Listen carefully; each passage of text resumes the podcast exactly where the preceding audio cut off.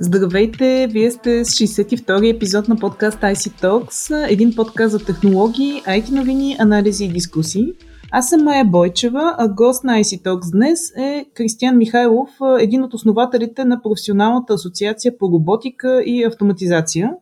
Господин Михайлов се занимава основно с образователните инициативи в асоциацията, а днес ще си говорим, както вече стана ясно, за автоматизация, роботизация и тенденциите в тази област.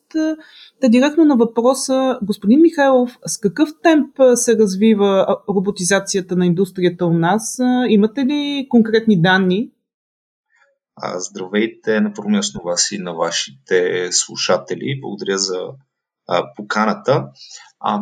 Това, което мога да, така, да дам като информация, е, че всъщност на първо място предвид продължаващата пандемия, автоматизацията у нас през последната година определено се забави. Ние правихме едно проучване някъде септември месец. В това проучване всъщност попитахме 32 компании, поне толкова се включиха в анкетата, дали пандемията повлия на плановете им за инвестиции и близо 50% казаха, че или ги забави, или ги отложи а, което е всъщност един доста сериозен процент а, и виждаме как пандемията забави инвестициите в, в автоматизация. А, положителното е, че а, така в едни 16% казват, че пандемията е ускорила съответно процесите на автоматизация, а близо 20% казват, че не са афектирани от, от пандемията и съответно са продължили да работят със същия темп в внедряване на автоматизация. А като така, най-автоматизираните индустрии у нас са автомотив, фармация, метали, хранително-вкусовата промишленост и машиностроенето. По наши данни, това, което успяхме да, нали, да, да запитаме компаниите е, че те биха внедрили основно дискретна автоматизация, 22% от тях, като от гледна точка една трета от компаниите обмислят софтуер, внедряването на софтуерна автоматизация. Тук говорим за компании, които трябва да извършат някаква работа, свързана с алуминиеви профили или компании в сферата на мебелната индустрия. Основният ни ползвател на индустриални роботи обаче е автомобилната индустрия. Да ви върна отново на данните, които споменахте в началото и забавянето на автоматизацията. Това не противоречи ли на всеобщите твърдения, че трябва да се засили процесът на роботизация точно в такъв период, именно поради пандемията и недостигът на човешки кадри? Защо според вас се наблюдава това забавяне? Една от а, причините при, при забавянето са завишените очаквания относно а, автоматизацията. А, от друга страна, липсата на, на мобилност. А, има проекти, които в рамките на няколко месеца, 4-5 нали, месеца, не са имали възможност да бъдат интегрирани заради затворените граници. А, когато имаме проекти насочени в сферата на автоматизацията и роботизацията, процесите, които трябва да се извършат, са изключително сложни. На първо място трябва да се планира къде да бъде, а, кой процес да бъде автоматизиран, да се, да се прецени какви ще бъдат съответно ползите от тази автоматизация. И след това да се намерят съответно доставчици, които ще автоматизират съответния, съответния процес. Буквално стъпките, които трябва да се извършат, са доста. А, така, една част от хората смятат, че веднага трябва да се автоматизира даден процес, но когато не се прецени какво се случва с нали, как тази автоматизация ще повлияе на останалите процеси, може да се окаже, че това е а, така, как да кажа, а, възможност за хабене на ресурси, на, на, на излишни а, ресурси. Заради това трябва много внимателно да се подхожда с а, автоматизацията. А, заговорихме за проблемите. А кои са движещите сили в процеса на роботизация и у нас, а, и в световен мащаб?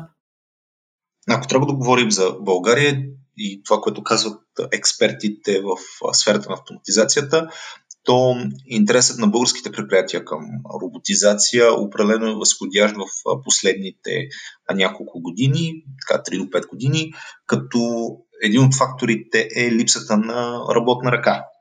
От друга страна е осъзнаването, че повторяемите процеси могат да се извършват от машина, която да освободи човешкия ресурс и да позволи така, на производителите да пресочат своите служители в други дейности. Това е съответно мнението на Христо Гилищаров, управител в Фанук България. Така, аз поделям неговото мнение, че друг немаловажен фактор е и нуждата от повишаване на качеството и обема на производството, тъй като роботизацията дава възможност капацитета да бъде увеличен. Това, което всъщност мога да дам като данни от а, нашето проучване, е всъщност, че роботи, които биха помогнали на производството за, в 32 компании са на първо място роботи за монтаж на компоненти, или това са 56% от анкетираните. На второ място са а, роботи за инспекция, а, роботи свързани с зареждане или пълнеж. И съответно основният мотив на компаниите за инвестиция в роботизирани системи, в автоматизация, се явява повишаване на качество и оптимизация на разходи.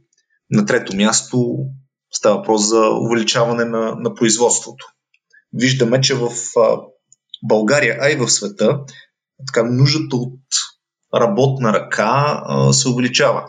Факт е, че автоматизацията така подпомага възможността да се откриват нови работни места, които имат много по-висока производителност спрямо работните места с ниска добавна стойност. Много се говори, че роботите ще изместят хората на работните места. Истина ли е това или поредната манипулация? Какво е вашето мнение? По-скоро смятам, че е манипулация. Има редица примери за това.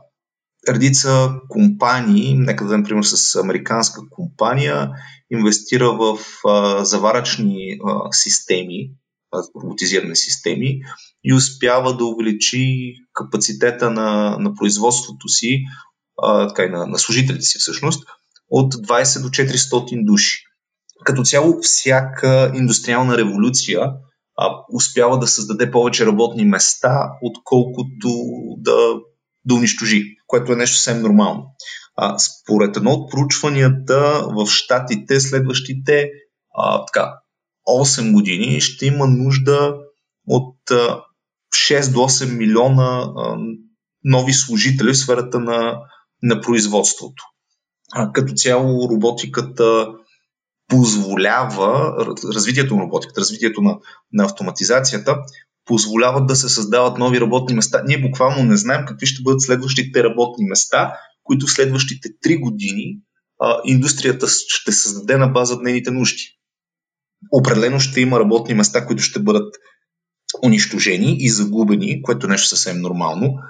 Но нека да кажем, нали, да дадем следния пример. Всъщност, определени индустрии, в които работата е мръсна, тежка, повторяема, няма никакви, как да кажа, няма никаква креативност, монотонна е, тези индустрии и тези процеси ще бъдат подменени от роботизирани системи, от роботи, от автоматизация но някой после трябва да наблюдава тези машини, трябва да поправя машините, трябва да пише софтуер за тях, да ги управлява по някакъв начин. Буквално с развитието на, на роботиката ще създадем и нови работни места. А откъде според вас идва това негативно отношение към навлизането на роботите? Това някакъв страх ли е и въобще готови ли са хората да приемат работата на равна нога с роботите?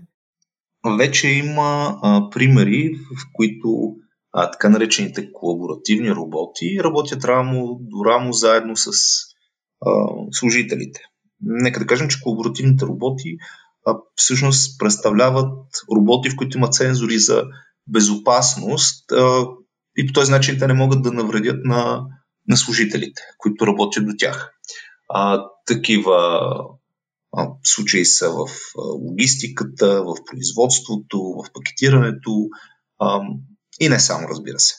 За да говорим за по-високо приемане на роботите в нашето ежедневие, аз бих разделил а, така, темата на, на, на две точки. Ако говорим за роботите в домакинствата, виждаме, че примерно роботизираните прахосмокачки са типичен пример, които са навлезли в, в нашето ежедневие. Не за 300 лева можем да си купим роботизирана прахосмокачка, която да ни а, помага в чистенето. От гледна точка на индустрията и това, което плаши всъщност а, хората, че ще а, бъдат а, изместени, е неразбирането всъщност какво представлява една машина и как тя може да помогне на, на един служител. А, защото за мен а, така, основният проблем в неразбирането на автоматизацията и на, на роботите е това, че една част от хората не са готови да напуснат комфортната си зона а, и да научат нещо ново.